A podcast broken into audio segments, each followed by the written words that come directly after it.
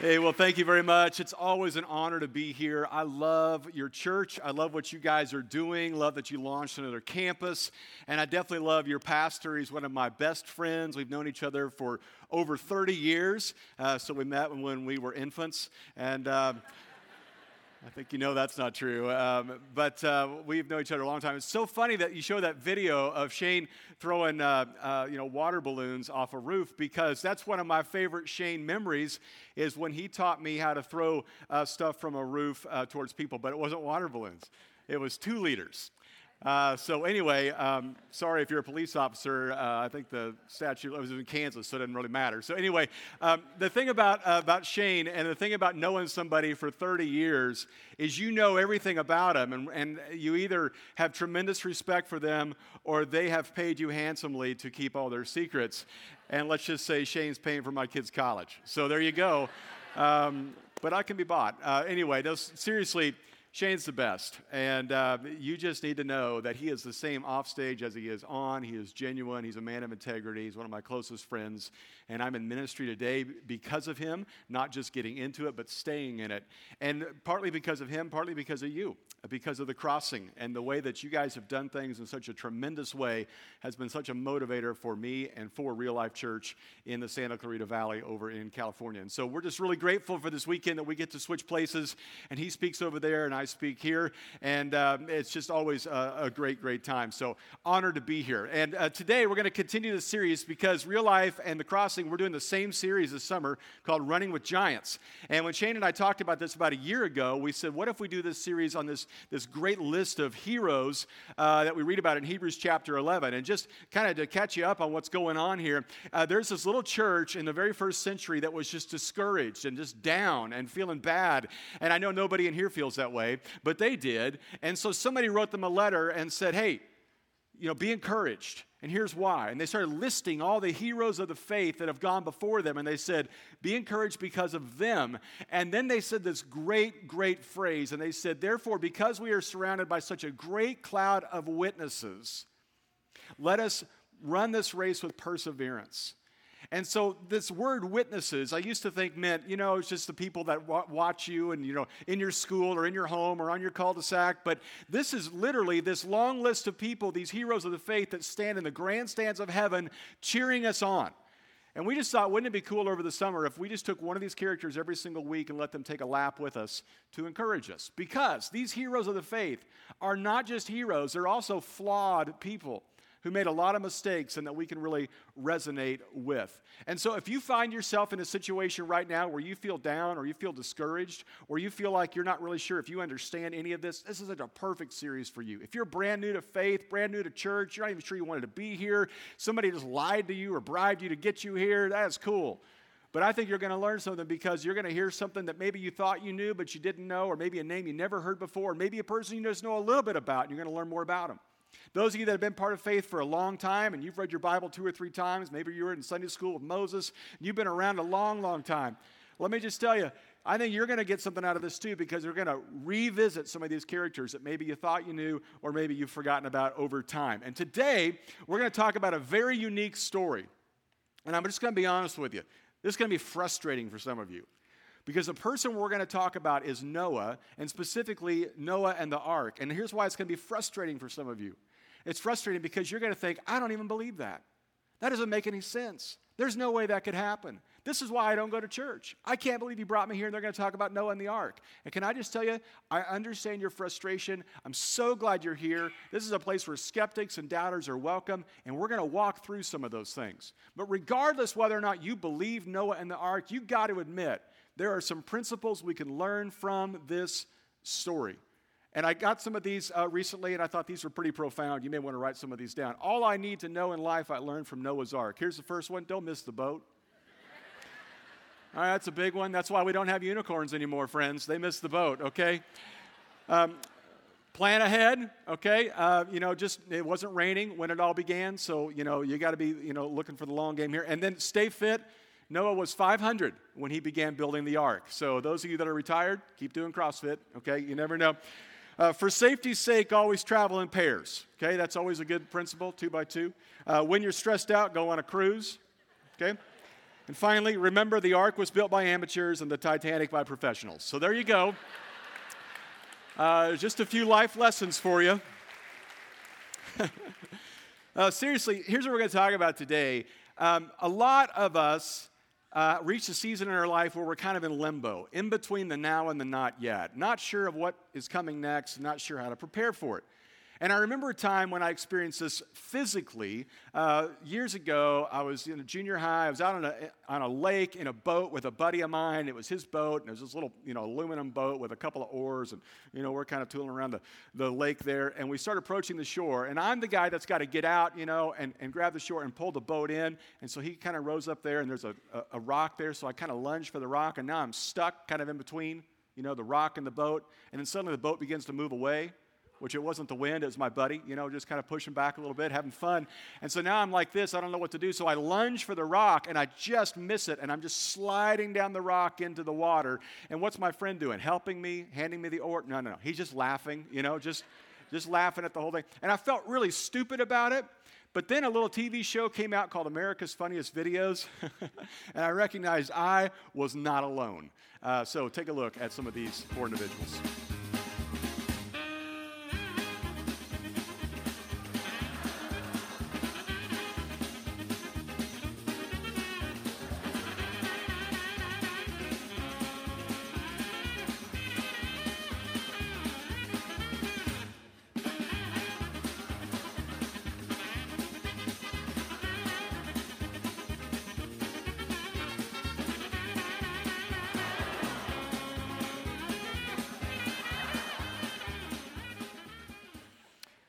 Those never get old. I love those because they just remind us that it happens to everybody, right? Now, that image there of being between two different secure locations, just kind of being in limbo, is more than just a physical thing for us. Oftentimes, it's kind of where we are in life. And here's what I mean by that some of you know what it's like to be in limbo because you're there right now. You're in between two jobs, and you're waiting for that next one, but it hasn't come yet. Maybe you're in between careers you spent the majority of your life focused on one style of work, and now you're going to move to a different one, and you're not really sure, how am I going to do this? Maybe you're in limbo because you just ended a relationship. You just got out of a, a long relationship, or you broke off an engagement, or maybe you just ended in a divorce, and now you're just kind of wondering, what's next? Maybe you just graduated from high school and you're trying to figure out, what do I do now? Maybe for some of you, it's more of a spiritual thing in that you've started coming to church, but your family hasn't joined you yet, and you're trying to figure out should I stay or should I just go home? Maybe for you, it's this issue of trusting God with your resources or your time or your talents. And you hear about partners like was just mentioned a little bit ago that you think, I want to do something, but I'm not really sure what to do. And you're kind of in limbo. For anybody who's there, and that's every one of us, you're either going to be there or you are there now. The question is, what do we do between the now and the not yet? What do we do between the reality and the dream? How do we manage the tension of being in limbo? Well, that's Noah's situation. Noah has to live this. And just to give you some background on kind of where Noah comes into play here, is that God has created the world, gives us free will, we make a mess of things because of our sin, and God thinks, I think I got to start over. These people have sinned so much and made such a mess of everything. I think I've got to start completely over. Take a look at what the text tells us about what's going on at that time. The Lord observed the extent of human wickedness on the earth, and he saw that everything they thought or imagined was consistently and totally evil. So the Lord was sorry he had ever made them and put them on the earth. It broke his heart. And the Lord said, I will wipe this human race I have created from the face of the earth. I am sorry I ever made them. You feel the heaviness in these words about God? What he looks at creation and what he thinks? But unlike us, God has the ability to process things a little longer than we do. Instead of us just having a knee jerk reaction and wiping everything out, God has two sides to his nature one of justice, which says this is not right, and the other of love, how can I make it right? And God decides, I'm going to start over, but I'm going to save some people by providing them an opportunity to save and repopulate the earth. And he finds this individual in Noah. He finds that Noah is this unique individual that actually follows after him. In fact, Archaeologists estimate that at this period in human history, there's about a million people on the planet. So it is safe to say that Noah is one in a million. Thank you. All right. Here, here's what it doesn't get any better. All right. But Noah found favor with the Lord. Now, think about that for a second. This idea of finding favor simply means that an extraordinary individual sees an ordinary individual and provides them a second chance or grace or something they don't deserve. And that's exactly what God does with Noah. He sees that Noah is ordinary but worth saving and sees that he can renew his plan for this world through Noah. And so God goes to Noah and says, We're going to build a boat. And here's the specs for that boat.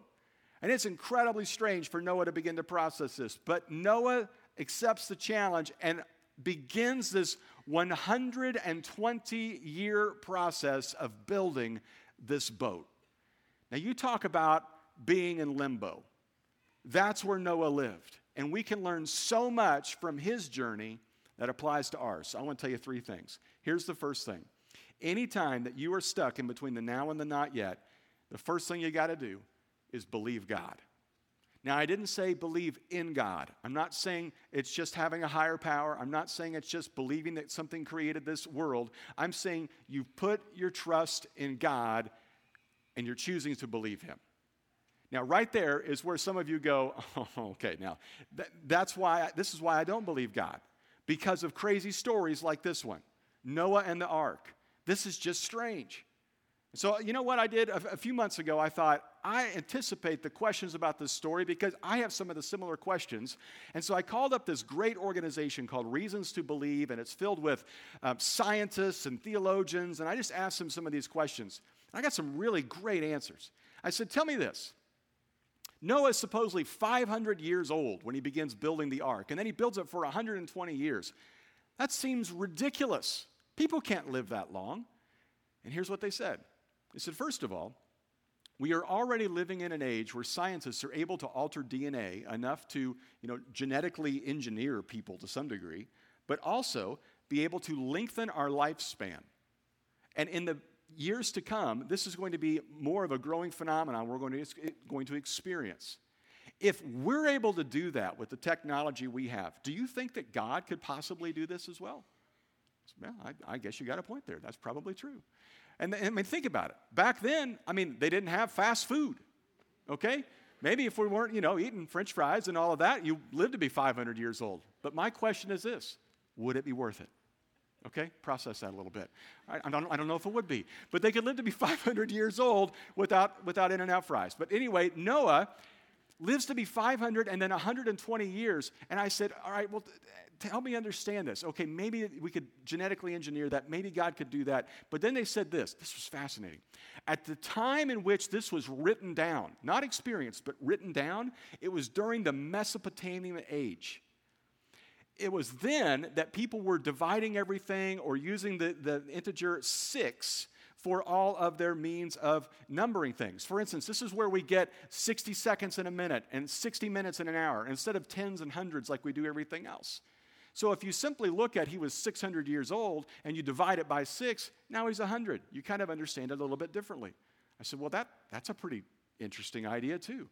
I said, Well, what about the fact that it never rained? How is that even possible? And they said, Well, that's not actually what the text says. The text says it didn't rain before Genesis 3 when sin enters the world. When sin enters the world, then everything breaks, including the planet. And that's why we have floods and we have tsunamis and earthquakes and hurricanes. And they had seen rain, they just hadn't seen that much of the rain. I said, what about the rainbow? It seems crazy to people to think that God creates a rainbow just to say that this is a promise to you. I said, well, that's not exactly entirely what happened either. It's safe to say that rainbows had existed before then because it's just science, it's just, you know, molecules. But God repurposed something that was already around, much like He did with lambs and goats and said, now they're a sacrifice, or bread and wine, and now it's communion. He takes a rainbow and He says, when you look at it, from now on, I want you to remember this moment and that I will never flood the earth again. I said, Well, what about all these animals coming from all over the planet? And they said, Well, it's safe to assume we're not getting penguins from Antarctica coming up for this thing. But The population hadn't spread all over the planet. Animals weren't everywhere yet. There weren't as many animals as there are today. There might not have needed to be that many that got on the ark. And on and on I went, and on and on I became more convinced. But let me tell you why I take the story of Noah and the ark seriously. Beyond just those facts I just gave you, I take it seriously because Jesus took it seriously. Jesus talks about Noah and the ark. And when you have the ability to predict your own death, burial, resurrection, and then pull it off, I tend to believe what you have to say. And so that's why I go with what Jesus says and believe this story. Now, that's just where I'm coming from. Let me tell you where Noah was with this. Noah is in a place where he's 500 miles from the nearest body of water, and God just told him, build a big boat. Why would I do that, God? Because it's going to rain. Okay, I've seen it rain before, but it's going to rain so much it's going to flood. I've never seen that. And then God begins to tell him here's some of the, st- the, the, specs on it 450 feet long, 75 feet wide, 45 feet tall. I don't need to go into all these because we've seen Evan Almighty, so we all know exactly what this looks like. But he said, I want you to build this boat, and then I'm going to bring the animals. And look what Hebrews tells us about this individual. It was by faith that Noah built a large boat to save his family from the flood. He obeyed God, who warned him about things, look at this, that never happened before. Now, can we just drill down on this word just a little bit? If you're going to follow after God, if you're going to be a Jesus follower, this is a large part of your life. This word really sums up a couple of different ideas. First of all, to obey even when you don't understand it. I mean, Noah didn't understand all these facts. Noah didn't understand what was about to happen. But as soon as God said it, he and the boys went down to Home Depot and they started getting wood. We're going to do this. That's what we do. Now, one of the things I love about your church is you guys constantly, continuously see an influx of brand new people coming on board saying, I'm in on this Jesus thing. You give your lives to Jesus, you get baptized, you join groups, you start serving, and there's this intense kind of honeymoon period where people go through this journey with Jesus where everything's great, my life's totally different, I'm going to spend eternity with Jesus, but inevitably after a few months or maybe a few years, something happens where it just gets difficult because life sets in and things get a little tricky. And you begin to read passages in the Bible that say that Jesus wants you to love your enemies and pray for those who persecute you. Mm. That Jesus wants you to cast all your anxiety on Him rather than controlling it yourself. Mm. That Jesus wants you to be generous with your resources towards others and towards the church. Mm. And we begin to look at our Bible more like a buffet and kind of go, oh, I'll have a little bit of this and a little bit of that, but don't really care about the Brussels sprouts. I'm just going to go with the blessings, right? I know this couple in our church who recently came up to me and told me this story. They said, You know how you're always talking about tithing and what it means to give back to God? I said, Yeah, tithing is just giving 10% back to God. They said, We made a commitment to do that several months ago. And every month we've written out that check for 300 bucks that we're supposed to give a couple times a month, and we just we give that away. I said, That's fantastic. she said, Till a few weeks ago. So what happened? She said, Bills were tight. And we didn't, we didn't know if we could make that write out that $300 check. But I just knew, I just knew, I just knew I was supposed to do it. And so I did it. Wasn't sure how we were going to make it. Put that check in the offering, you know, and a few days later, I realized we hadn't checked the mail in a while. And so I went down and I checked the mailbox and a big stack of, you know, bills and junk mail. And I find this letter in there that says we'd overpaid something. And it was a check for $330. And they said, that's pretty amazing. Not only we get the tithe back, but God tithe on the tithe. That was pretty cool. I said, well, he doesn't always do it that way, but that's awesome, you know? But the point is, is that in this moment, they did exactly everything that they were supposed to do. Look what it says here about Moses, and that is, or Noah. Noah did everything exactly as God had commanded him. Everything exactly. Not pretty close, not cut a few corners, not a little bit of his help, but just everything exactly. So, do you have the courage to do that? Here's the second thing about this obey thing it involves waiting. None of us like to wait. None of us uh, get in a traffic jam and say, This is a great moment in my life. All right? We all go to the grocery store and we start looking for the shortest line and we count items in people's baskets, you know, and we try to figure out are you going to use Apple Pay? Because if you are, that's quicker. I'm going to go behind you. You know, you're just trying to survey all that. You ever thought about when you go to a restaurant, you wait five times for your experience there? You wait to be seated, you wait to get your menu, you wait to order, you wait for your food, then you wait for the check. Five times. And yet the food servers call themselves waiters. We're the waiters. Okay, friends? They should be tipping us, all right? Because we sat there the whole time. So you just you just share that with people today as you're sitting there. Here's the thing. Noah waits 120 years. Even if you divide that by 6, it's a long long time to wait. And there's got to be times he goes home and says to his wife, I can't do this anymore. But he keeps going. And the same thing is true in your faith. God's time is different than your time and my time. And I learned the difference in time when I got married. There's the way I see time and the way my wife sees time. And when she says, I'll be ready in 10 minutes, that may be divisible by six, probably multiplied by six, okay? we just don't know. There's differences in how we view time, right?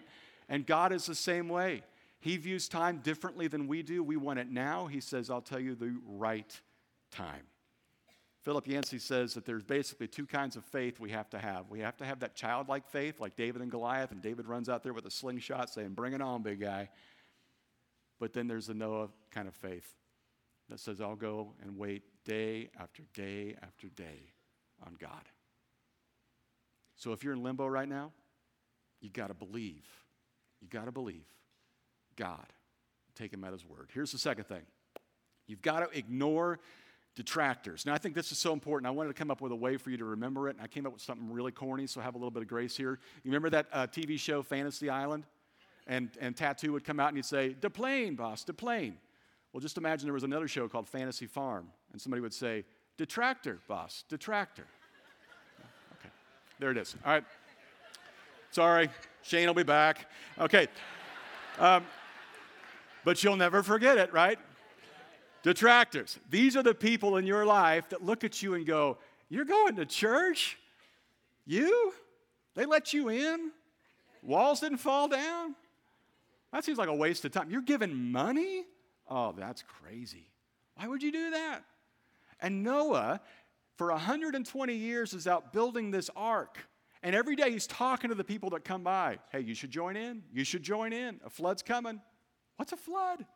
I don't know, but it's coming. He just keeps telling them over and over again. And they constantly just make fun of him for this. When you think about the things that they would say, are you having a midlife crisis, Noah? I mean, you are 500, but come on. Most people go out and they get a Lamborghini or a Porsche, or they, they get a prettier or younger 300 year old woman. You know, what, this, this, what are you doing?